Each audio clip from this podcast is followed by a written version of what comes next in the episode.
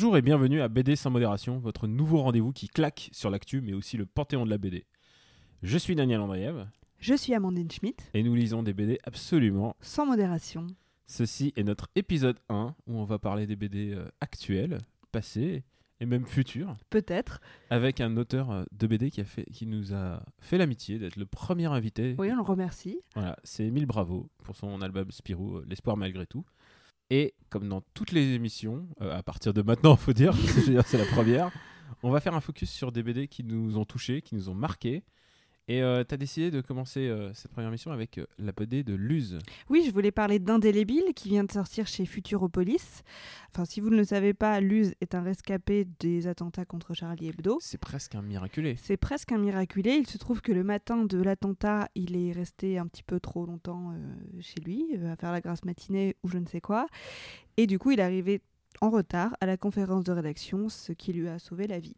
Mais alors, c'est très très différent de sa précédente BD en fait. Voilà, alors il a fait plusieurs BD depuis l'attentat de 2015. hein. Euh, il a fait notamment Catharsis, qui était vraiment une BD faite à chaud, où il racontait comment il n'en revenait pas euh, des événements, où il se dessinait avec des espèces de, de dieux globuleux hallucinés euh, par rapport au déroulement des, des événements. C'était le vrai syndrome du survivant. hein. Ouais, complètement, complètement. Et c'était ouais, un truc vraiment, tu sentais euh, l'envie, enfin ça portait très bien son titre, c'était cathartique, il fallait qu'il mette sur le papier euh, tous ses sentiments, une rage, euh, c'est quelque chose qui a été fait assez vite à mon avis Mm. et, et qui n'en est pas moins intéressant et qui est très différent de la BD qu'il publie aujourd'hui, donc Indélébile. Euh, Indélébile, c'est un peu l'inverse de Catharsis. En fait, c'est prendre à rebours les attentats de, de Charlie Hebdo et parler au contraire de ce que c'était euh, la vie de cette rédaction-là. D'ailleurs, il parle vraiment pas tant de, de l'acte criminel que justement de la vie avant. Non, il parle de ces 23 années en fait passées au sein de ce journal et pour le coup on est très très loin de quelque chose euh, qui s'apitoierait sur euh, son sort, Euh, on est très très loin de quelque chose de larmoyant. En fait c'est vraiment voilà la vie d'un journal où on a une bande de potes qui font des blagues toute la journée, qui dessinent des beats, qui se moquent des, des hommes politiques ou des personnalités. On est vraiment dans quelque chose d'hyper gay, d'hyper foisonnant, d'un d'échange d'idées, de gens qui sont passionnés par le dessin et pas du tout dans euh, ce qu'on a pu connaître après euh, de- des attentats. Alors, euh, c'est pas que parce que j'ai été un jeune homme qui, qui était passionné par les dessins politiques et les dessins de beat euh, fait à ses copains, mais euh, mais il y a un truc très vivant de l'ordre presque du journal de bord en fait, puisqu'il est en fait c'est littéralement une chronique de ce que qu'est être journaliste, genre circa 93, 94. Voilà, voilà. Alors ça commence en 95, euh, 91. Ça commence en 91. Euh, donc Luce débarque à Paris. Alors il se décrit comme un comme un mec euh, provincial, euh, puceau, qui est vraiment dessinateur très débutant et qui tombe à Paris sur Cabu. Et Cabu euh, va le prendre sous son aile et va l'emmener euh, dès son arrivée euh, à l'imprimerie de la grosse Bertha, qui est l'ancêtre de Charlie. C'est vraiment un gros coup de bol hein, quand même. Bah, il le décrit comme ça. Après, j'imagine qu'il a un petit peu romancé euh, la légende. Ah ouais, tu crois qu'il lui Bah, a, il a tendu un piège Je, non, je sais pas, je sais pas, mais enfin, c'est pas très important puisque de toute façon, euh, Cabu, c'est un personnage central de cette BD-là. Il lui rend vraiment hommage. Euh, on montre à quel point c'était un génie du dessin et à quel point ce sera un mentor pour Luz. C'est vraiment presque un père de substitution. C'est ce- un père de substitution, ou en tout cas dans le dessin, c'est ça. Et c'est vraiment euh, le fil conducteur de cet album, c'est vraiment la passion du dessin pour le coup. Et on est très loin, euh, bah, toujours des attentats, mais aussi de toutes les polémiques qui ont pu être liées à Charlie Hebdo même avant, hein, parce qu'il y a eu euh, des, voilà, des moments un peu tendus. Euh, là, c'est pas ça, c'est vraiment, euh, bah, on était juste des mecs qui aiment dessiner, et on cherchait à se perfectionner là-dedans, et comment on faisait, et Cabu, il nous emmenait à l'académie de dessin, et en fait, on faisait les cons, parce qu'on était très indisciplinés, et voilà. Il dessine euh, encore une fois des bits de. Et voilà, de toute façon, il passe leur temps à dessiner des bits. Voilà, faut bien se le dire. Il y en a, il y a une vanne qui m'a, enfin puisqu'il parle également de son amitié avec Charb, qui est vraiment Mais pas tant que ça, justement, je Ouais, trouve. mais- Alors qu'on sait qu'ils étaient Ouais. très potes, euh, pour le coup, je trouve que Cabu est vraiment plus central. Mais il y a une blague assez drôle avec. Sharp, je suppose que c'est la blague du fax. C'est la blague du fax où il, il, il dessine un fax euh, et il l'enroule sur du scotch. Et puis euh, bah, il faxe sa bite, mais du coup bah, c'est un fax sans fin. Et c'est fait pour, euh, pour, Et euh, le soir, pour quand gâcher Luz, les ouais, feuilles quand ça. Luz rentre chez lui, il a un fax qui est complètement déraillé. Et en plus, ça donne quand même une indication du temps où on est parce que le fax aujourd'hui, plus personne n'en utilise. Ouais, moi, Et donc là, un, je euh, te précise hein, donc euh, ouais, ne mais le dis, ne- pas, le dis pas trop quand ne même. juge pas Le dis pas trop. Et c'est aussi ça, c'est que c'est aussi une chronique de la France des années 90 à, à de- 2010. Et euh, non, et juste pour finir sur Cabu, euh, je trouve que le, le bel hommage qu'il lui est rendu, c'est notamment à travers deux anecdotes. Il y a le fait qu'il y a un moment où euh, les gens se demandent comment dessiner Pierre Arditi. Mm. Et en fait, personne n'y arrive parce que Pierre Arditi n'a aucun trait saillant. Donc aucun dessinateur n'arrive à faire ressortir un truc, sauf évidemment Cabu, qui est super doué. Et l'autre anecdote euh, pas mal, c'est quand Cabu euh, apprend à Luz à dessiner dans sa poche pour, euh, pour le reportage, en fait, pour lui dire bah, si tu veux pas te faire repérer, voilà, il suffit de crayonner dans ta poche. Et Cabu le fait très très bien. Euh, lui, en fait, il n'y arrive pas du tout. Il essaye dans le métro, mais il a juste l'air d'un gros pervers à secouer sa main euh, dans le métro, ça marche pas. Euh, il essaye en Bosnie, c'est très très moyen. Donc voilà, c'est assez drôle. On le suit en reportage, donc en ex-Yougoslavie, mais il y a aussi un reportage à mourir de rire sur le RPR. Oui il s'est infiltré euh, dans Il le s'est infiltré au RPR. Alors dans- déjà, il se coupe les cheveux pour rentrer. euh, au comme siège militant de du Jacques RPR. Toubon du 13e arrondissement c'est super ça. spécifique sur la vie politique française Oui, c'est très précis. C'est très précis. Et, et- et pourquoi ça m'a touché, c'est que je lisais ça à l'époque, quoi. Je les lisais. euh, Tu lisais Les Maigret gèrent la ville? Je les lisais, ah bah ça c'est son best-of. Et du coup, quand j'ai vu ça, j'étais en train de faire Ah merde, toutes ces fois où je me suis barré, parce que vraiment, il y avait vraiment le contre-culture, il y avait un truc de. Une vraie ambiance de dessinateur. C'était vraiment un journal de dessinateur. Plus, Complètement. Que, plus que le canard enchaîné, qui lui était vraiment un truc Non, d'éditorialiste. c'était un journal de journalistes illustré. Voilà, et, euh, et du coup, toutes ces enquêtes, de les revoir, euh, me ressortir la gueule, parce que j'étais. Vraiment, c'est ce que je lisais ado, quoi. Ouais, mais il est assez fort de s'être rappelé de toute cette Mm. époque et d'avoir euh, réussi à faire revivre euh, tous ces trucs parce que vraiment aller se rappeler des blagues qu'on te fait en rédaction, c'est assez fort. Et je trouve que c'est vraiment ça le- la plus-value de cet album-là, c'est de montrer euh, comment un journal vit et fait par des gens et c'est un échange permanent et, et voilà. Et puis en plus, comme on est en pleine crise de la presse, c'est toujours sympa de se rappeler euh, ce que c'était un journal. De voir euh, qu'il y a des gens qui, qui se réjouissent de travailler dans un. Voilà. C'est un bouquin plein de vie. C'est ça qui est. euh, Oui, ce n'est pas du tout larmoyant.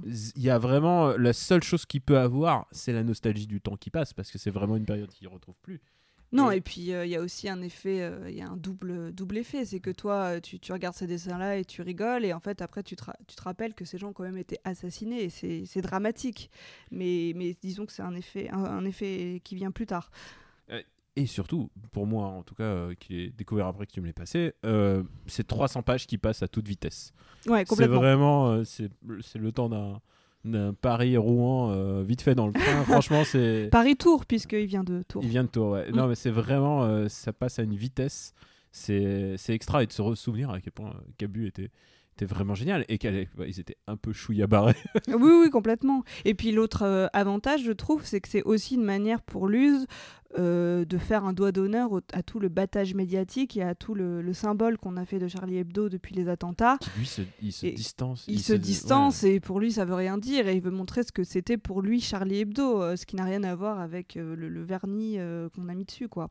Donc ça c'était, je pense que c'est une démarche importante pour lui, mais même pour les lecteurs parce que je aujourd'hui tout le monde a entendu parler de Charlie Hebdo, c'est impossible de pas savoir euh, ce qui s'est passé, mais peut-être que moins de gens savent ce que c'était vraiment. Et c'est sa façon de, dire euh, mais en fait c'était ça Charlie Hebdo. C'était des blagues c'était de l'actu politique.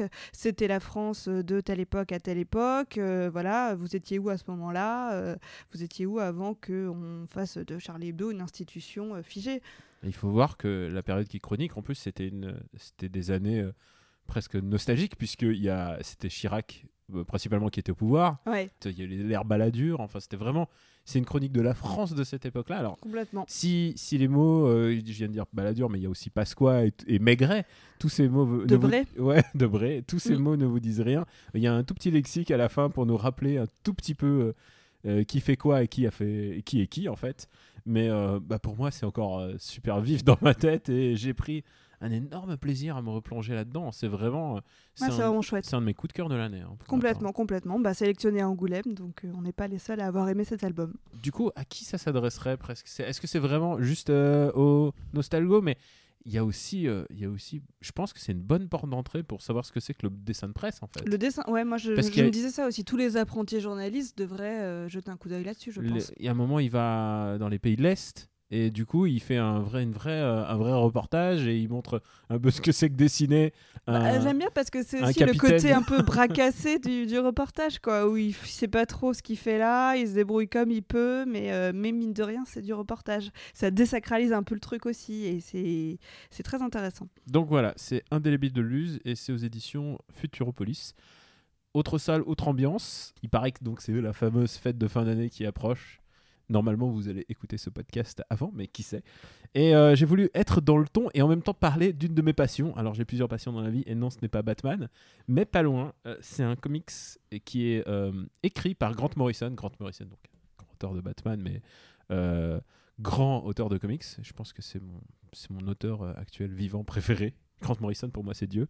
Et il a fait une BD qui est sortie il y a quelques années aux États-Unis. Maintenant, elle sort en- en- enfin en France et s'appelle Klaus. Et Klaus, évidemment, c'est une référence à, au Père Noël, à Saint-Nicolas. Sauf que, bah voilà, qu'est-ce qui s'est passé pour que, tout d'un coup, dans le monde entier, à une certaine date, tous les enfants aient droit à des jouets? C'est ça la vraie question. Et donc, vous l'avez deviné, c'est Père Noël Origins, la bande dessinée. Et la différence et la nuance, et là je te vois, je vais, je vais voir les étincelles dans tes yeux, Amandine, puisque c'est un, quand même, un gros bûcheron, c'est vraiment un, un chasseur, c'est un baroudeur, Un trappeur. un trappeur. Tu sens qu'il sent pas bon en rentrant chez lui, avec, avec des pots de bêtes, et, euh, il a un loup domestique, et euh, il ressemble un peu à Chris Hemsworth. euh, et Mais si- il est jeune. il est, il est, il est jeune, il est jeune, il est jeune et très très beau. C'est vraiment un beau gosse de, beau gosse de la forêt. Voilà, c'est Crimson Swarf en, en Version bûcheron. Voilà, donc normalement j'ai dû parler au moins à toi, mais aussi à beaucoup de gens parce que nous, moi aussi je suis Chris Hemsworth. euh, pour moi c'est mon Chris de l'année, hein, c'est- sans, sans aucun problème. Ouais. Et alors, c'est hilarant parce que c'est une BD qui donc, nous raconte les, les origines du Père Noël. Et donc, il arrive dans une ville où aucun enfant n'a le droit de s'amuser.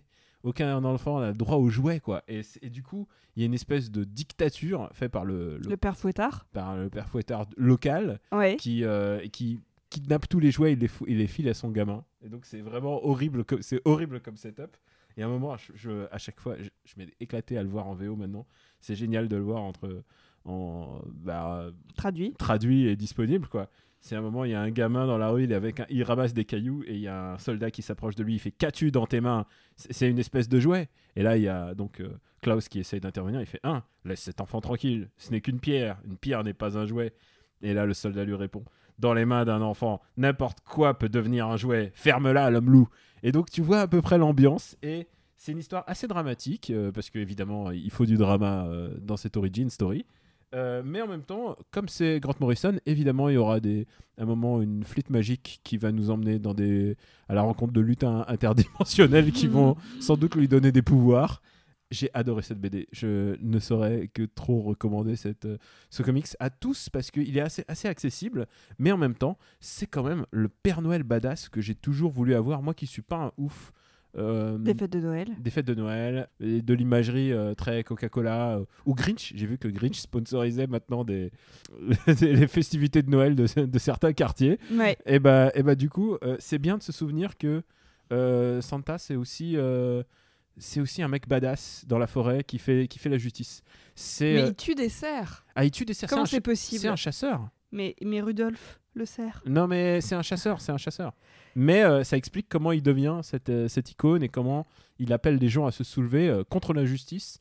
Alors, je dis pas c'est c'est Père Noël gilet jaune, hein, mais mais c'est quand même un, un mec très engagé. C'est très étonnant de, vo- de voir toujours comme dans l'œuvre de Grant Morrison, il essaye de, de s'engager. Honnêtement, c'est hilarant et c'est génial et tu peux le faire lire à des, à des gamins, mais en même temps, il y a évidemment comme c'est Grant Morrison et euh, que ça implique la transdimensionnalité à un moment ou à un autre, ça s'adresse aussi aux adultes.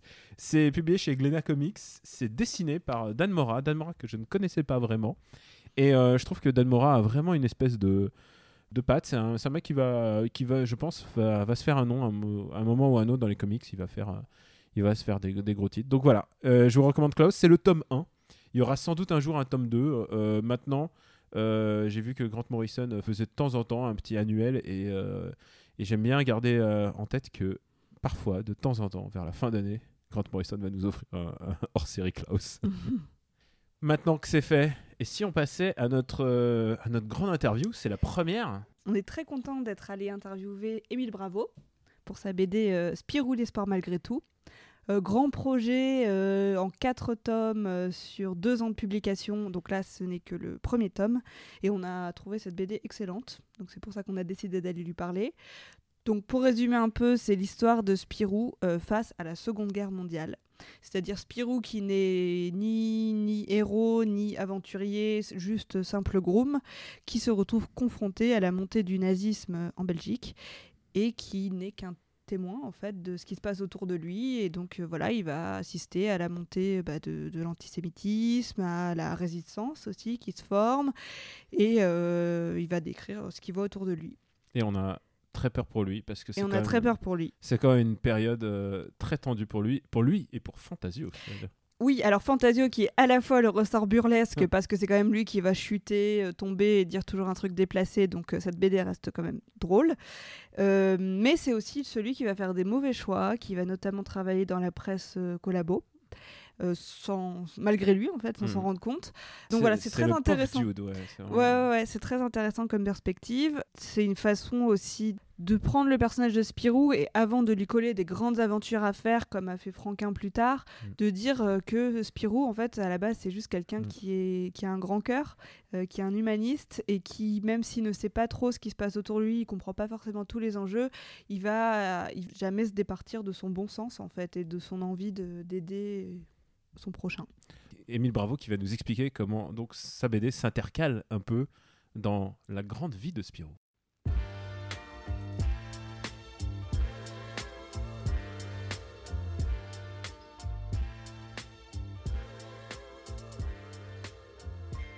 En fait, c'est un peu l'œuvre de ma vie, quoi.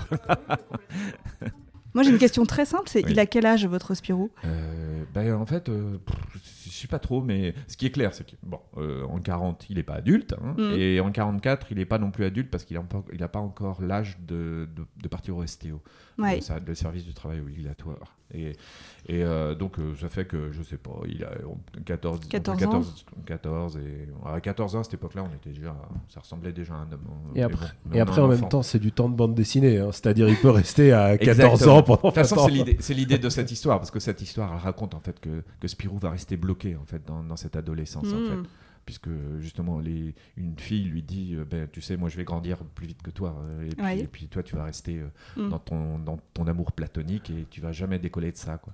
Donc on imagine que c'est Dupuis qui vous a sollicité pour, euh, pour Oui. cet album-là, et que c'est pas l'inverse. Est-ce qu'ils vous ont fixé un cahier des charges qui était très lourd? Ah non mais pas du tout en fait. Si je l'ai fait en fait, c'est justement parce que on- dans cette collection en fait, on a carte blanche. Bon, bien sûr, il faut coller quand même à l'esprit de Spirou. C'est pour Oui. ça qu'en fait, euh, la, la première question que mon, édi- mon éditeur Benoît Fripier en fait m'a demandé en fait quand on, s'est rencontrés la première fois, c'est est-ce que ça te parle Spirou? Voilà. Donc euh, ce qui voulait dire en gros, euh, voilà, euh, est-ce que tu comprends cet esprit, l'esprit de ce personnage? Et, et oui, bah bien sûr, pour les raisons que je vous ai citées avant. Et, et c'est là où la deuxième question, c'est est-ce que tu as quelque chose à dire sur ce personnage? Est-ce que vous aviez quelque chose à dire sur ce personnage? Eh ben oui, oui, parce que justement, depuis, depuis tout petit, je, je- je me posais la question sur voir euh, pourquoi il portait ce, ce- cet uniforme ridicule, alors qu'il- alors qu'on ne le voit jamais travailler dans un hôtel. C'est ça, ça n'est pas Euh, expliqué, oui. voilà, Mm. bon, le truc. euh, et donc, euh, je, je me suis dit, bah, écoute, je sais pas si ça t'intéresse, mais j'ai bien envie de faire. comme j'ai pas envie de faire une nouvelle aventure de, de Spirou et Fantasio, il y a bien assez, il y en a bien assez, et puis il y a bien assez de personnes en fait qui- que ça intéresse. Moi, ce qui m'intéresse, c'est c'est de faire en fait, euh, voilà, là j'ai expliqué la genèse parce que je veux expliquer à l'enfant que j'étais euh, comment un, un groom devient un aventurier, parce que ça il faudrait quand même qu'on me l'explique. Oui, ouais. Donc, euh, donc voilà, donc euh, bah, tout de suite quand je lui ai parlé de ce projet, il était enthousiaste et, et donc voilà, c'est carte blanche, c'est ça qui est bien en fait. Sinon je l'aurais pas fait s'il y avait eu en fait vraiment des, un, un lourd cahier des charges. C'est pour ça que la, la série ne m'intéresse pas en fait. J'ai pas envie de la reprendre et, et D'accord. surtout pas d'ailleurs après Franquin. Alors moi je me pose une question, c'est euh, de carte blanche à Spirou contre les nazis. Est-ce qu'on les rappelle en disant bah voilà je vois Spirou et, euh, et il est face à, à l'invasion allemande et c'est quoi la réaction Alors, de l'éditeur ah, bah mais- il, dit, il dit banco ou Ah oui, qu'est-ce qui se bah passe Oui, mais alors déjà, il me connaît depuis très très longtemps, donc, euh, parce que le premier Spirou est quand même sorti il y a 10 ans. hein, donc euh, il faut imaginer qu'il y a une relation en fait euh, de 13 ans peut-être avec mon éditeur. Et quand, quand je lui parlais de Spirou dans le premier Spirou que j'ai fait il y a 10 ans, euh, euh, ce qui m'intéresse surtout, et c'est un petit peu ce que je fais avec ma série Jules, je parle de de l'éveil d'un enfant et la construction d'un enfant. En fait, il n'y a que ça qui m'intéresse. C'est pour ça que je fais de la bande dessinée et de jeunesse, notamment. C'est pour parler aux enfants, pour leur dire, en gros, euh, bon, vous allez voir, se construire dans la vie, ça va pas être simple et tout. C'est au jour le jour, mais pour ça, il faut s'intéresser aux autres, il faut s'intéresser à tout et, et ouvrir son esprit et surtout euh, beaucoup écouter, quoi. Et, euh, et en fait, euh, après ce premier Spirou que j'avais fait il y a 10 ans, qui bah, qui parle de l'éveil, juste l'éveil en fait Mm. d'un enfant à tra- au travers d'une histoire amoureuse, comme ça nous arrive à tous en fait. C'est des histoires très simples. Euh, après, je me suis dit, d'accord, euh, j'ai parlé d'éveil, maintenant on, on va construire le, le bonhomme. Et rien de tel qu'un bon traumatisme, comme une guerre, pour, pour- pour construire, un- un- pour construire un- une, une identité, une personnalité, parce qu'on est confronté à des, des problèmes et donc il faut qu'il faut surmonter. Et c'est là où ça devient intéressant. Et c'est pas, et justement, et c'est pas euh, Spirou contre les nazis, Ouais. c'est Spirou contre lui-même, en fait. C'est ça, en fait, qui me paraît intéressant. Mais mon éditeur savait très bien, il, il sait très bien que je suis très intéressé en fait par cette période parce Ouais. que, euh, bah, comme je le raconte souvent, euh, moi mon, père, c'est quelqu'un qui, est né il y, a, très longtemps, enfin il est mort maintenant, mais c'est quelqu'un de l'autre siècle, vraiment du 20e siècle. Il était né en 1917, il est mort en 97, et euh, c'est quelqu'un qui s'est battu euh, pendant la guerre d'Espagne, enfin, qui s'est pris tout ça de, dans la gueule, quoi.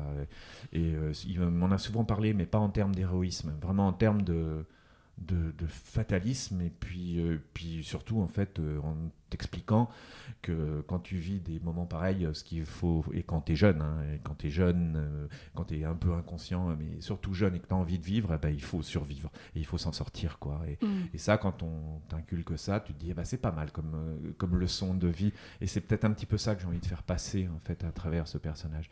Du coup, c'est une question que n'importe quel euh, parent ou n'importe quel adulte se pose. C'est comment parler de cette euh, période délicate qu'est la guerre et, et on le devine dans les prochains albums, euh, ce que c'est que la Shoah, de comment on en parle aux enfants. euh. Et justement, Est-ce que est-ce qu'il y a est-ce qu'on est-ce qu'on s'entraîne à ça? Est-ce que comment comment on fait pour raconter euh, bah, insoutenable finalement Oui, c'est insoutenable, mais euh, je le sais moi-même parce que en fait, j'ai- vécu aussi ce moment, cette, cette Mm. découverte de cette période où en fait, je ne sais pas si ça vous est, ça vous est arrivé, mais le choc qu'on a les premières fois qu'on voit des images euh, sur euh, la Shoah, enfin sur les camps, c'est vraiment bouleversant. C'est vraiment, c'est tellement horrible qu'on en fait des cauchemars, quoi. C'est, euh, je ne sais pas si vous êtes passé par là. Donc évidemment, donc je connais le sujet. Donc à partir de là, je sais comment parler aux enfants, justement, sans les traumatiser, sans les confronter directement euh, à ça. Et donc euh, au travers, au travers de leur im- imagination. Et ça peut être encore pire, parce que c'est à Mm. toi de t'imaginer. euh, Mm. un petit peu comme euh, je, je- parle souvent en fait de, de cette image de, de Maus de, de Spiegelman où je sais pas si, si vous voyez il y a un moment il y a une fosse où il y a des rats qui brûlent et, et c'est une image qui est terrifiante mais, mais qu'on peut voir parce que Mm. graphiquement elle, en plus elle est, elle, est, elle est très bien équilibrée et tout ça mais en plus ce sont des rats parce qu'il a eu cette intelligence de zoomorphiser les, Oui, personnages sûr. et à, partir- à partir de là, c'est à nous de nous imaginer que ce sont des hommes et Mm. pas des rats en fait, Mm, qui sont en mm. train de brûler dans la fosse. Donc c'est encore euh, c'est ce travail-là en fait qui est encore plus perturbant parce que c'est bah, selon ton, imagination, tu, tu vois le pire encore. Enfin, Ouais. Et ça, c'est c'est pas mal en fait comme processus. Et bah moi, dans, bah, dans, dans Spirou, ça va être un petit peu ça. Il faudra un petit peu imaginer au travers de beaucoup de choses, beaucoup de pistes. Euh, ce que c'est- Voilà, ce je m'imagine déjà le pire en fait. Bah ouais, mais c'est Je sais pas si on est préparé. mais, hein. mais non, mais c'est pas, c'est pas le pire, c'est que hum, c'est surtout en fait, qui, moi mon idée c'est que les enfants comprennent ce, que, ce qui Mm. s'est passé et, et ce que c'est en fait euh, de, de vivre sous ce genre de régime et, et, et- et ce à quoi en fait il était, euh, bah, ça. Sa, politique, la politique du nazisme, il faut la comprendre. C'est l'extermination des juifs. Euh, point barre. Le reste, euh, bon, c'est l'expansion, si on veut, c'est la race aryenne, mais avant tout, c'est l'extermination des juifs. C'est quelque chose qui est de, c'est un truc complètement fou. Enfin, il est- ils sont, ils ont vraiment pété les plombs en fait Mm. à cette époque-là. Mais bon, ça aurait pu être, là, c'est les Allemands, mais ça aurait, ça aurait pu être d'autres, d'autres euh, peuples. euh, et puis, on aurait pu s'en prendre à d'autres personnes Oui. que les juifs. Enfin, c'est, ce qui arrive partout dans, euh, dans le monde. c'est l'espèce humaine qui est comme ça, c'est terrible. Donc on a intérêt à s'éduquer, tout ça. Donc voilà, c'est ça que j'ai envie de, de- dont j'ai envie de parler. Donc c'est pas vraiment un truc sur la guerre, c'est sur la condition humaine en fait, c'est ça. Mm, mm. Ah ouais. Non mais, non, mais là, on a l'air de parler d'une BD très noire, mais il y a quand même beaucoup de burlesque Ah aussi bah oui, dans, dans cette BD grâce au personnage de Fantasio. Bah oui, parce que moi je parle de je- chaque fois je je pense que on peut pas on peut pas transmettre quelque chose si on sans la meilleure méthode pédagogique qui est le rire. en fait. Mhm. Euh, moi je trouve que le rire c'est moi j'ai ce que tout ce que j'ai appris je l'ai appris par le rire. Euh, je, dis souvent que moi euh, de, de toute ma scolarité je me souviens à peu près de cinq profs. Et le point commun avec ces cinq, et qui m'ont appris, qui m'ont construit, qui m'ont appris énormément de choses, et le point commun entre ces cinq profs, c'était le sens de l'humour. Ils avaient, du, ils avaient de l'humour, ils avaient du, dé- du détachement par rapport en fait à, à leurs leçons. Et c'était toujours un bonheur en fait d'aller à leur, à leur cours parce que on se marrait quoi. On, on se marrait. Ils avaient, ils étaient drôles et je, je le dis euh, souvent hein, euh, à tous les profs. J'ai essayé de, de- de faire passer vos leçons par l'humour. Je vous assure que ça marche beaucoup mieux. Donc voilà quoi. Mais c'est pas le seul rôle de Fantasio. Alors effectivement, il relâche un peu la tension, mais il a aussi un- une personnalité très ambiguë, puisqu'il va se compromettre plus ou moins. Ben, en fait, euh, oui et non, parce que là c'est marrant, parce que souvent c'est intéressant, hein, parce Ouais. que souvent on m'en parle, on parle de cette façon, on me dit il se compromet, il se compromet de quoi? On est en, en octobre 40. La plupart des gens pensaient à cette époque-là que l'Allemagne allait gagner la guerre, euh, puis en plus Fantasio n'a aucune conscience politique, il ne sait même pas ce qu'est le nazisme, il ne sait rien, euh, Spirou non plus d'ailleurs, euh, ni le communisme, ni rien, il n'y a aucun engagement, mais la plupart des gens qui, qui étaient apolitiques euh, ben, ne pensaient qu'une chose à cette époque-là, donc on est vraiment, je le répète, en, en automne 1940,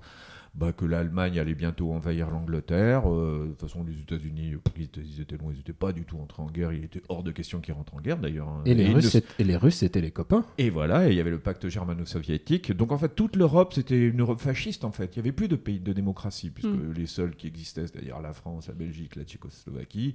euh, bon, il y a la Suisse, mais les Suisses sont restés neutres. euh, mais euh, bon, et puis les Suédois, mais pareil. Ils se sont fait ba- Tout le monde s'est fait balayer. Voilà, tout le monde est- il n'y a, plus- il y a plus de démocratie en, en Europe continentale. Donc à partir là, bon, les gens se disent, bah, c'est le nouvel, c'est l'ordre nouveau, bah, bah, on va s'en accommoder, et puis c'est tout. Quoi. Et puis tout ce qu'ils voulaient, après, quand on se prend une déculottée comme en 40, comme ça s'est passé pour la France, comme pour la Belgique et la Hollande, sans oublier le petit Luxembourg, euh, bah, on est traumatisé. C'est comme, euh, c'est comme quand vous prenez un choc, euh, je sais pas, euh, vous, êtes, vous vous faites renverser par une voiture, vous, êtes, vous, vous vous raccrochez à la première personne en fait, qui, qui passe, quoi pour, pour demander de l'aide. Et en l'occurrence, là, c'est même si c'est l'occupant, même si c'est le type qui vous a renversé, Hmm. ben, vous vous accrochez à lui. Et c'est exactement ça, c'est une, une période traumatique. Donc, euh, puis il faut survivre. Moi, j'ai, avant de me lancer, comme je vous disais, là, c'est une période qui m'a toujours intéressé euh, ben, parce que parce que parce que mon père un jour m'a dit comme ça, comme quand j'avais 10 ans, sans Hitler et Mussolini, tu n'existes pas. Euh, ce qui est le cas pour vous, hein, je vous rassure, et pour la plupart des gens qui écoutent. hein. Euh, il s'est passé tellement de mouvements à cette époque-là que c'est évident que bah, ça, ça- Ouais, vraiment- je confirme. C'est des millions et des millions de personnes. Mais qui c'est marquant comme phrase euh, à entendre dans Voilà. sa jeunesse. Surtout, comme je disais, c'était la période où on découvre ce qu'est le nazisme, là, on est le choc des images, Ouais. tout ça. Et on, dit, on, on se dit comment il a fallu ça pour que j'existe moi. Ouais. Et ça, ça pose des problèmes existentiels. J'en ai Mm. depuis tout petit, même, même avant. et, et à partir de là, donc voilà, c'est une période qui m'a toujours intéressé parce que je cherche à savoir comment l'inhumanité m'a engendré, en gros, c'est ça. Et donc, qu'est-ce qui s'est passé à cette période? Donc, évidemment, je me suis intéressé à l'histoire. Et euh, chaque fois que je croisais en fait des gens qui étaient susceptibles d'avoir de l'avoir vécu cette période, j'aurais toujours demandé qu'est-ce qui s'est- que vous- qu'est-ce que vous avez fait pendant la guerre? C'est quoi? Qu'est-ce que tu as fait pendant la guerre? Même s'ils étaient gamins, quoi, je Mm. voulais savoir.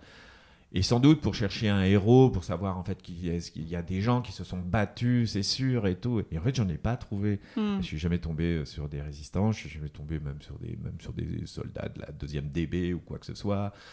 En mon, encore moins, tu peux imaginer qu'encore moins de col- collabos parce que. Oui. mais, euh, mais, mais par contre, c'était toujours les, les mêmes témoignages. C'était oh, nous, la guerre, pff, bah, on avait faim.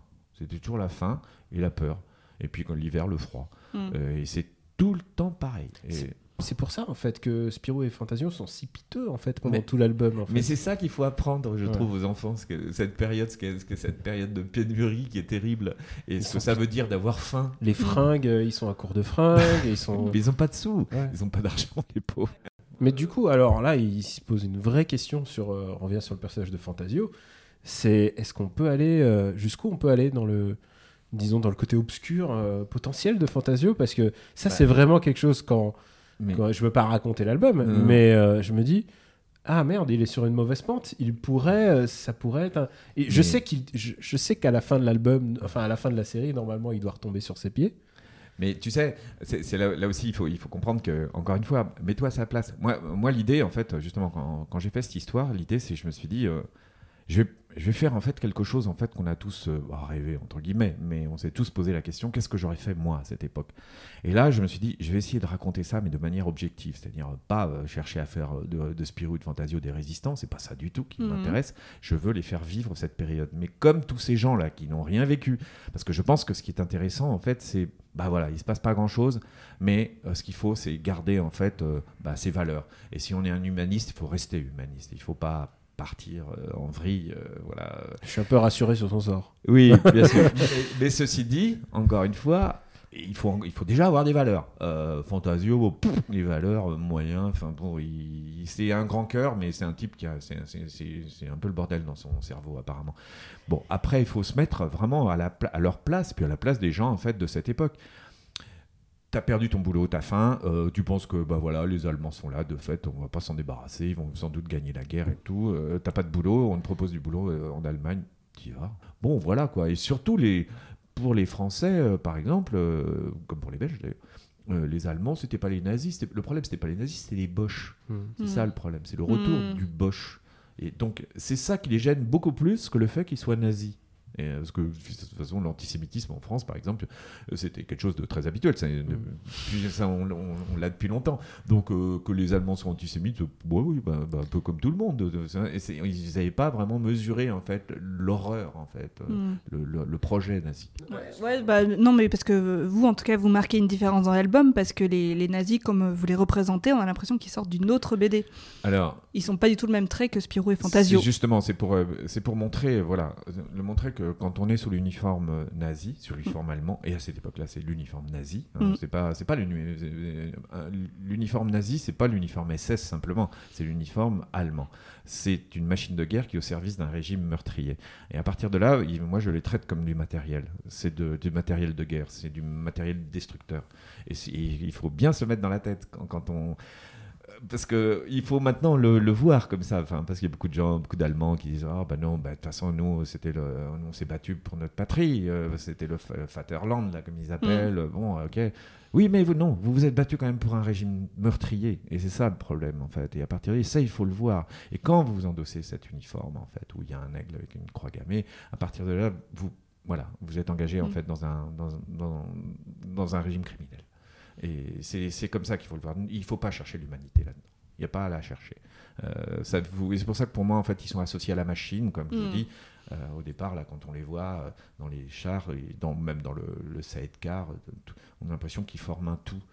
Et Ouais, tout à fait. et- Ah, c'est Une grosse machi- masse C'est noire. une machine Voilà. de combat qui, qui Ouais. se ça, déplace. Ouais. voilà. ouais. Et parce que c'est- et puis c'est une façon aussi, parce que je me méfie aussi dans la bande dessinée, souvent on retrouve ça. Il y a beaucoup de gens qui sont fascinés par ces uniformes nazis et on sent bien qu'ils prennent plaisir à dessiner ça. Il y a parce Ah, que il y a un fétichisme de Ouais, l'uniforme. exactement. Mais Mm. en plus, c'était bien travaillé. Les Allemands, les nazis l'ont très très bien étudié ce truc-là, et ça continue en fait à fasciner les gens. Mm. J'ai dit non, il faut m'effacer tout ça, c'est noir, c'est tout. D'accord, C'est charbonneux, c'est noir. Il y a- un vieux dicton qui dit que c'est toujours ceux qui ont le plus bel uniforme qui perdent la guerre. Mais, ah, je sais pas si c'est volontaire de justement d'avoir justement pris à contre-pied. euh. Bah, c'était Conscient ou surtout inconscient encore moi, pour effacer le- le- l'effet euh, Hugo Boss là, comme je dis. Ah oui. Un, un lien, non, parce qu'il y a beaucoup d'allusions à Tintin dans cet album, oui, comme déjà le premier. comme Oui. déjà le premier. Mais alors, et, voilà, ouais. Daniel avait une question très précise C'est- là-dessus. c'est quoi le potentiel d'un crossover entre Tintin et Spirou? Est-ce que si on, si on te donne le sujet, est-ce que tu qu'est-ce que tu en ferais?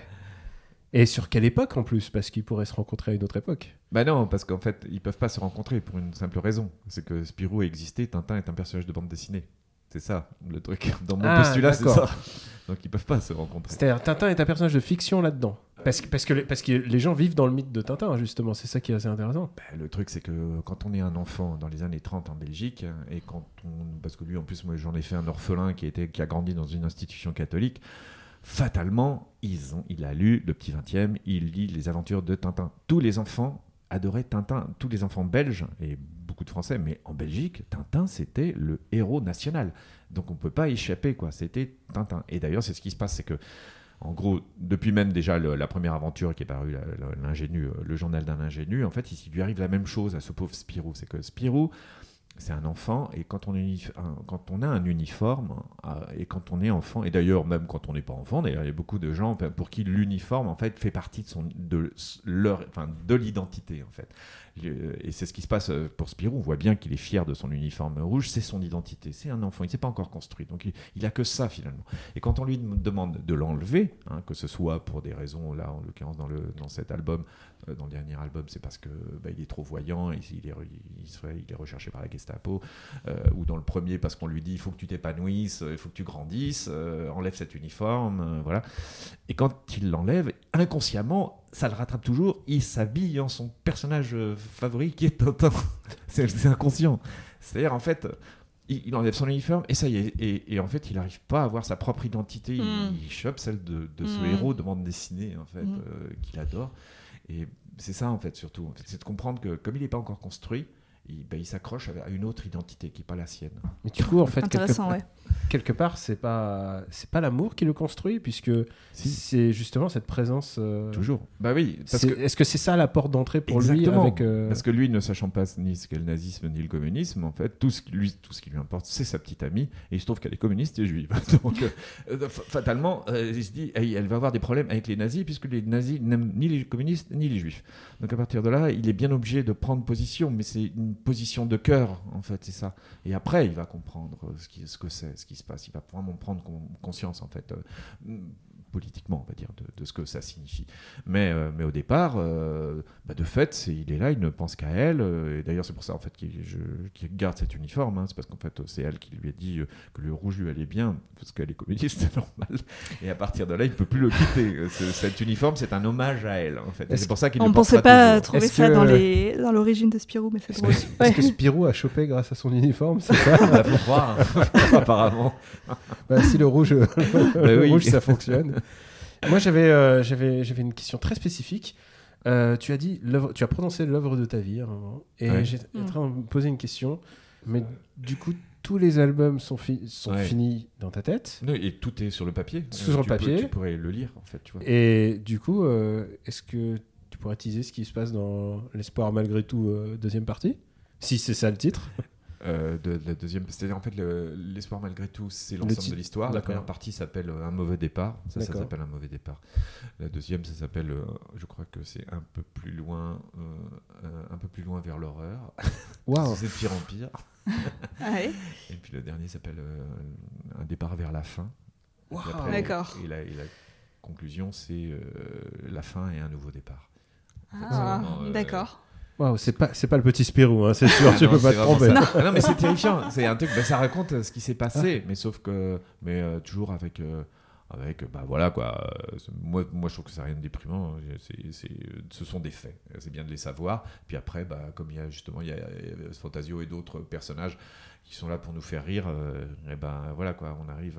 c'est toujours en fait, moi, je trouve que raconter une histoire avec le, le plus, la plus tragique, avec de l'humour ça crée euh, vraiment des émotions très fortes de passer du rire au larmes. C'est un, c'est un peu les mêmes émotions, hein, le rire et les larmes. Donc c'est bien de jouer euh, avec les, les deux. En fait. C'est comme euh, le faisait très bien Charlie Chaplin, Ouais. par exemple. C'est Bah, vrai. Du coup, c'est quoi les. Je me demandais, c'est quoi les influences quand tu parles de Chaplin Tu pas évoqué euh, Spiegelman, mais c'est quoi les influences quand on, quand on commence un, un projet comme ça et- Franquin. Oui, Franquin, Hergé. euh, bah, un peu, en fait, il y a les influences de, de ce que je lisais quand j'étais enfant. hein. C'est surtout ça. Puis après. euh, puis après, tes influences, c'est ce que tu te construis dans ta, dans ta tête, c'est toutes tes lectures, c'est toutes tes rencontres, c'est ta vie, ta façon de voir euh, le monde, de ta philosophie de vie euh, qui est basée sur euh, bah, voilà, ton vécu, quoi. Euh, mais après, je j'ai pas de, j'ai pas, j'ai jamais eu de maître comme ça à penser déjà. C'est un mélange de beaucoup de choses, et même au niveau euh, graphique, euh, je, ça dépendait des périodes, quoi. Mm. Voilà, enfant, j'aimais beaucoup Franquin, ado, par exemple, j'aimais beaucoup Pratt. Corto Maltese, c'est quand même un, Hugo Pratt, c'est- un grand romancier de la BD qu'il écrit, quoi. C'est, Ouais. je sais pas quoi, c'est du, c'est du Conrad, c'est du, ça, ça ressemble à du Kessel Ouais. aussi. C'est, c'est, pff, plein de choses. C'est un vrai, c'est un écrivain. Et la, bande dessinée d'ailleurs, c'est de l'écriture, c'est pour du dessin. Et moi, je le, je crie vraiment parce que je pense que ça n'est même pas compris par le milieu professionnel. La plupart des gens euh, associent évidemment bande dessinée à dessin. C'est pas ça du tout, la bande dessinée. Non, non. Il faut bien comprendre que sans histoire, il n'y a pas de bande dessinée. Donc, euh, avant tout, c'est une histoire. hein, Et sans, sans compter que, encore une fois, pour moi, le dessin en bande dessinée, ce n'est pas du tout du dessin au sens artistique. Ce sont des codes. Et c'est des codes, en fait, qui s'apprennent. Et, euh, et c'est des- il y, a- y a trois, il y a des familles de codes qui aujourd'hui se mélangent comme ça. Mais, mais bon, vous voyez très bien, en fait, que, par exemple, quand on voit le manga, on voit bien que ce sont des codes. Puisque Mm. pour les gens qui n'en lisent pas, en plus, tout se ressemble. Tout est, d'ailleurs, quand c'est arrivé, en fait, en Europe, tout le monde disait, Mais, euh, les mangas, tout est pareil, tout est dessiné pareil et tout. Ce qu'on n'avait pas compris, c'est que les Japonais pensaient la même chose de nous. Pour eux, c'était tout pareil, ce qu'on faisait. Et comme nous, et c'est la même chose pour les comics américains. Moi, petit, moi qui n'ai pas grandi avec les comics, quand je, je me tombais sur un comics américain, je ne comprenais absolument rien. C'était, c'est une autre lecture. Et à partir de là, la bande dessinée, le, le dessin en bande dessinée, ce sont aussi donc, ce sont des codes, mais le dessin, c'est juste un, un code qui est au service de l'histoire. C'est, c'est une typographie Mm. pré-graphique, mais c'est une typographie. Et ton, son outil, c'est le dessin, c'est tout. Et ton, ton style, il faut qu'il soit en fait en accord en fait, avec ton histoire. Quand, justement, on parlait de H. Spiegelman, quand tu vois le style, c'est un style qu'il a inventé. Il a- ses codes, il a inventé des codes nouveaux, très charbonneux, qui vont parfaitement en fait avec son histoire. Avec le propos. Ouais. C'est ça, et c'est là où ça, il faut, faut comprendre, c'est là où on en revient à cette euh, typographie en fait qui qui sert l'histoire. Et ça, là, ça devient intéressant. Merci beaucoup. Merci beaucoup. Mais de rien, merci répondu. à vous. Merci à Émile Bravo pour cette interview. La toute première. Merci de nous avoir fait cette honneur. Oui, ça restera dans l'histoire. Et maintenant, on va passer au Panthéon.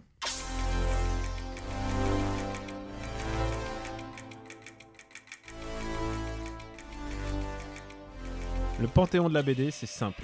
C'est nous qui proposons une BD par épisode, ce qu'on considère comme un classique. On la défend du mieux que possible, ou pas d'ailleurs, c'est possible qu'on soit en désaccord, ou peut-être qu'on nuance. Et c'est vous qui votez via notre compte Twitter pour savoir si oui ou non elle doit rentrer dans le Panthéon de la BD. J'ai une bonne nouvelle pour Akira, puisque évidemment, Akira, les gens ont dit oui massivement. Akira, ouais, a remporté les suffrages. Après, euh, je veux dire, si tu dis non à Akira, tu vois, C'était un très mauvais ah départ. non, ouais. mais c'était, euh, moi, je dis- j'ai dissolvé l'Assemblée nationale, quoi, c'est pas possible. T'as pris des risques en faisant ça dans le premier numéro. Oui, c'est vrai, parce que. Et je comprendrais totalement quelqu'un qui me dit non, parce que c- moi, j'ai défendu le volume 6 en particulier. Mm. Et c'est un peu ça, euh, le, game de, ce Panthéon, c'est que on a voulu corser la chose, on prend une BD à chaque fois en particulier, un volume en particulier, parce que sinon, euh, bah, c'est pas du jeu, ah bah, on met tout Akira, on met tout Tintin. Non, on a décidé de à chaque fois choisir un album en particulier, et parfois, peut-être pour la prochaine émission, on va faire des battles où on va proposer deux œuvres d'un même auteur ou d'une même thématique, et euh, il y en a qu'une qui restera dans notre Panthéon. Et euh, bah, si ça loupe, ben, on peut attendre très longtemps avant de proposer une autre œuvre de l'auteur parce qu'il il y a quand même énormément de trucs qu'on voudrait mettre. Et en sachant qu'on n'en met qu'une par émission, ça va être. il Y a... On a de quoi tenir, hein, je veux dire, avec toutes les BD qui existent. Et pour la première émission, Amandine, c'est toi qui as la responsabilité de défendre bah, ta passion, en fait, presque j'ai envie de dire. C'est... Tu es une. euh, Bah vas-y, vas-y. Euh, alors, je sais pas si c'est ma passion, en tout cas, c'est une BD que j'aime beaucoup. Je voulais parler de Torgal. Alors, évidemment, ce serait trop facile de mettre tout Torgal dans le Panthéon, c'est pas ce qu'on a dit. Tout Rosinski, voilà. Voilà, tout Rosinski, mais facile. on m'a dit que j'avais pas le droit, alors euh, je me plie à l'exercice. Non, je voulais parler de la BD qui s'appelle Au-delà des ombres, c'est le tome 5 de Torgal et c'est sorti en 83. Euh, ouais, ça nous rajeunit pas. certains n'étaient pas nés, je dois dire. N'étaient pas nées. Voilà. Euh, alors Torgal, pour euh, vous rafraîchir un petit peu la mémoire, si vous ne connaissez pas cette série, ça parle donc de ce héros qui s'appelle Torgal, qui est un homme qui a un peu toutes les qualités. Il est beau, il est sympathique, il est vaillant, il défend la veuve et l'orphelin, il est pacifique, et mais en même temps c'est un excellent archer. Il, ressemble un peu à Klaus euh, dont j'ai parlé un petit peu avant. Euh, pas du tout, je trouve, mais bon. C'est Euh, c'est vraiment le, le- le noble. C'est le noble, ça. En plus, c'est l'homme d'une seule femme, c'est incroyable. Enfin bon, c'est génial. Euh, donc, euh, donc Torgal, ça se déroule comme son nom l'indique dans un monde viking, mais donc c'est de l'heroic fantasy, mais c'est aussi de la science-fiction puisque on apprend au fur et à mesure des albums que Torgal est en fait issu euh, d'une mission spatiale euh, dans le futur a priori qui a échoué et où le, le bébé a été euh, envoyé sur Terre pour le pour que quelqu'un le s'en charge. Et euh, voilà, il a atterri dans un monde viking. et donc évidemment, il sera toujours un peu opprimé puisqu'il n'est pas tout à fait comme ses comme c'est son entourage barbare, puisque ce sont des vikings. Euh, lui est toujours du côté du bien, et en plus c'est un orphelin, donc il se fera toujours un peu mal voir. Voilà, donc ça c'est pour euh, le plot général de Le Torgal. setup. Voilà. Euh, donc là, moi, je voulais parler de Au-delà des ombres. Alors, il faut savoir que Torgal, on peut pas le lire dans le désordre. Ce sont des albums qui se suivent, donc c'est pas des, des one-shots. Euh, pour comprendre Au-delà des ombres, il faut juste rappeler que dans l'album précédent, qui s'appelle La Galère Noire, euh, Torgal a perdu sa femme, justement, qui s'appelle Aricia, qui était enceinte et qui est morte dans le massacre de tout un village. Donc on arrive à ce tome 5, Au-delà des ombres, et Torgal est totalement désespéré, il vit comme un clochard, euh, il, a, perdu goût à la vie en fait, puisque sa bien-aimée est morte, donc euh, voilà, il erre sous la pluie à mendier de l'argent et il fait rien. Et il est accompagné par une jeune fille qui s'appelle Shania, qui est très amoureuse de lui et qui, euh, qui a eu un rôle dans la mort de sa femme et qui donc essaye de se racheter en, en s'occupant de lui. Et là, Torgal, on lui dit qu'il peut peut-être aller, peut-être que sa femme peut ressusciter s'il va la chercher euh, au-delà de notre monde, euh, en enfer. Euh, donc on est un petit peu dans, dans une relecture du mythe d'Orphée. Et là, euh, on est aussi dans une espèce de relecture de la mythologie nordique, hein, puisque c'est quand même Torgal. Donc Torgal, il prend le Bifrost, donc euh, l'arc-en-ciel euh, magique, là. Et, et je précise pour tous les gens qui, comme moi, ont une initiation à. Voilà, par Thor. Si par vous avez vu le film Thor, normalement, vous avez vu le Bifrost gardé par le gardien. il s'appelle Exactement. Ah Là, c'est moi, je pareil. suis très calé. mais Voilà. C'est ma- c'est mon introduction au monde, au monde Asgardien. C'est pour moi, c'est Voilà. Thor de Kirby. Mais en plus, euh, il y a eu le bouquin de Neil Neil Gaiman. il y a- il y a Gaiman aussi. euh, Donc, Vraiment, c'est un truc très presque canon. Eh bien, écoute, tu ne perdrais pas tes repères si tu lisais Torgal. ah non, euh, mais je, je l'ai lu. Tu l'as lu Bon, ok, Il y a super. très longtemps et je t'écoute avec euh, très, beaucoup Voilà. Mais donc, c'était pour dire que euh, Torgal prend le Bifrost et arrive à Euh, Asgard. Asgard. Asgard. C'était facile tu pourtant. Tu m'as pris de bah oui, Euh, c'était facile. Donc là, bon, bah il a différents obstacles à franchir. Euh, c'est un album hyper structuré, donc il va passer de monde en monde. Et il arrive à la scène centrale, qui est euh, sa rencontre avec euh, la mort, ou en tout cas un personnage qui on pourrait assimiler à la mort, une espèce de grande euh, faucheuse, un personnage très noir, et qui lui présente une sorte de toile d'araignée cosmique géante tout autour d'eux, et qui lui dit mais c'est très simple, si tu veux récupérer ta femme, il te suffit de briser une flèche qui représente la vie de quelqu'un, et elle ressuscitera puisque c'est une vie pour une vie. Donc là, Torgal sort son arc, s'apprête à tirer. On sait que c'est un excellent archer, donc a priori il n'y a pas de problème. Et au moment de tirer, en fait, il se dit je peux pas sacrifier un innocent. Je suis Torgal, j'ai trop de valeur, je peux pas faire ça, même si c'est pour l'amour de ma vie, je peux pas, euh, je peux pas euh, faire ça à quelqu'un que je ne connais pas C'est vraiment le noble mec. le noble mec, quoi. C'est trop la classe, faut le dire quand même. Et là, Shania, donc la jeune fille qui l'accompagne, lui dit Bah écoute, euh, moi je m'en fiche, euh, je te le fais. euh, Je, hop, je prends ton arc, bim, je casse ta flèche, je casse ton, ton fil. Et, euh, et voilà, et elle le fait. Elle tire euh, au hasard euh, en l'air et il y a un fil qui se brise. Voilà, une vie qui, qui s'arrête. Il récupère sa bien-aimée. Il- il ré- Sauf qu'on voit pas qu'il récupère Ouais. sa bien-aimée dans cet album. Donc les deux repartent vers la sortie des enfers. Et là, qu'est-ce qui se passe Au moment de sortir, bah, Shania, elle est coincée. Elle ne peut plus sortir des enfers. Et là, ils se rendent compte que Shania, en fait, elle a brisé son propre fil. Voilà. C'est l'ironie euh, de l'histoire. Et alors, même si vous aimez pas Torgal, moi je pense que c'est une planche de BD à aller regarder parce qu'elle est, c'est un cours de BD à elle toute seule. Donc c'est une BD, c'est une, c'est un gaufrier hein, avec euh, neuf cases. Et au fur et à mesure des cases, on voit euh, cette jeune fille qui peu à peu se transforme en ombre et qui lui dit à la fin, bah écoute, euh, effectivement, c'était mon fil, euh, voilà, je, je me suis sacrifiée pour toi, mais c'est pas grave puisque je t'aimais à en mourir. Oh là là. C'est tellement mignon, c'est tellement beau. Euh, Franchement, mes, mes larmes d'adolescente sont toutes tombées sur cette page-là. Mais, euh, mais non, c'est- assez magnifique. Et c'est pour ça que je te soutiens. Dans... j'espère, j'espère. Ah je, je pense que si vous n'avez pas lu ces, ces albums de Torgal, en plus, ils ont tendance à être facilement disponibles parce que Torgal est souvent en impression, j'ai envie de dire. Il est souvent. Ah bah ça s'est vendu à des millions d'exemplaires, Voilà. donc il n'y a aucune raison qu'on arrête les impressions euh, maintenant. Oui, et, euh, et en plus, il y a le dernier album de Rosinski. Voilà, il y a le dernier album, donc je crois que c'est le tome 36. Et c'est son dernier Et c'est son dernier, il s'appelle Agnel. Euh, c'est le dernier qui dessine, puisqu'après il passe la main à un autre dessinateur. Alors pour moi, c'est un tome assez mineur. Euh, je pense que vraiment les premiers Torgal, c'était Mm. les, les meilleurs. hein.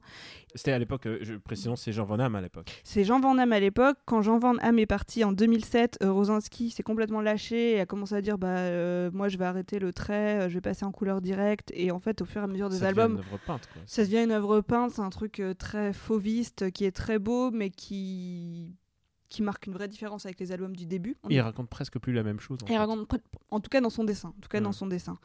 Donc voilà, c'est, c'est, moi je préfère euh, les premiers tomes, mais euh, mais euh, il y a beaucoup de fans, euh, voilà, de ce qui se fait encore maintenant. Et en plus il y a des tas c'est pas une phrase qui ne s'est jamais entendue dans le monde de la BD. hein. De quoi? Je, je préfère Oui, c'est un truc de puriste, c'est un truc de puriste. Pardon, pardon.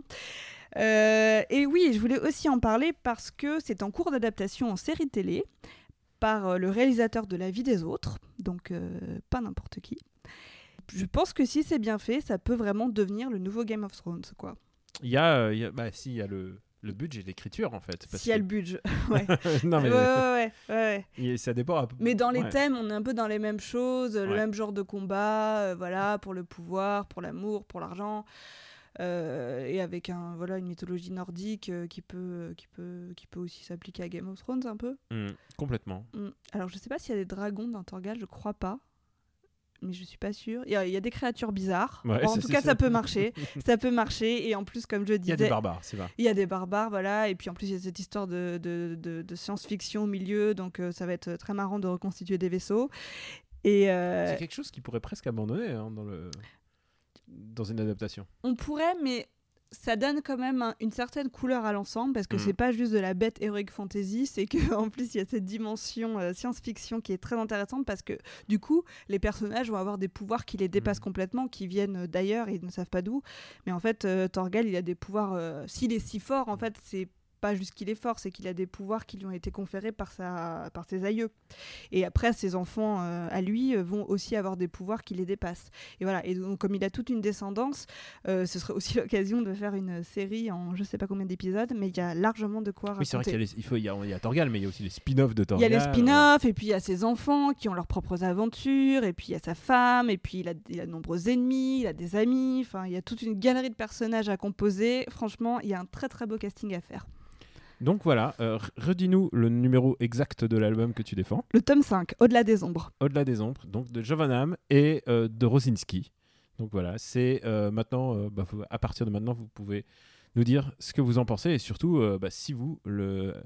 Si vous le placez au panthéon de la bande dessinée. Voilà. Moi, je pense que ça mérite vraiment. C'est un album vraiment culte des, des années 80. pour- Et, euh, et puis en plus, Akira a gagné, donc je suis de bonne, je suis de bonne- je suis de bonne T'es de bonne humeur. humeur.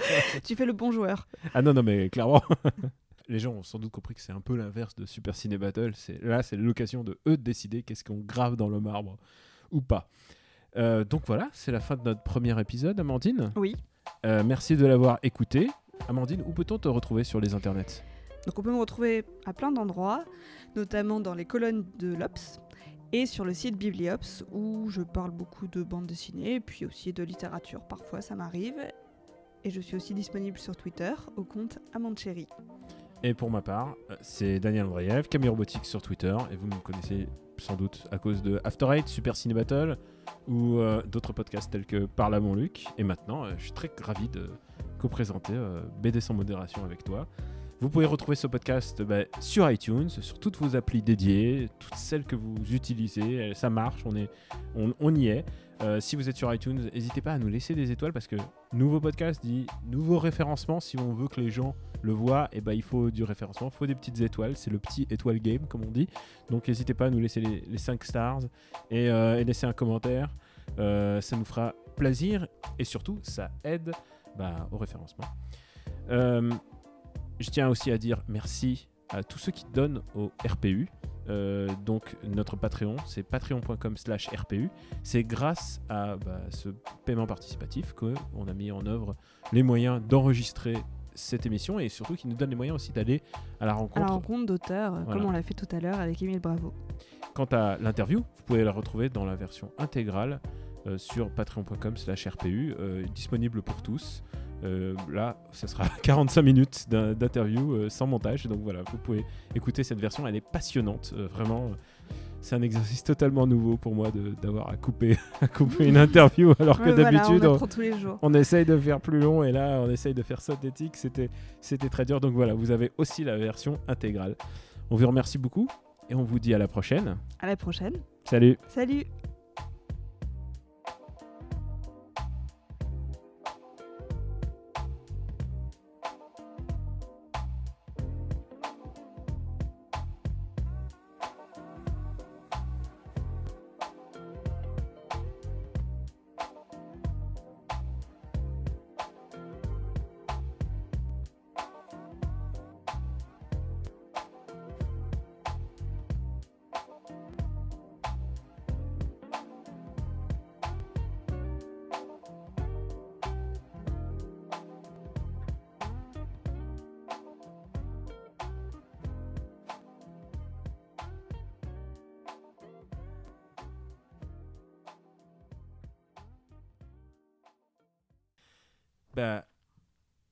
encore à Émile Bravo. De quoi Pardon. Qu'est-ce qu'il y a J'avais le nez dans le micro. Ah d'accord. C'est hilarant. Allez, je prends un peu de thé. Une production RPU.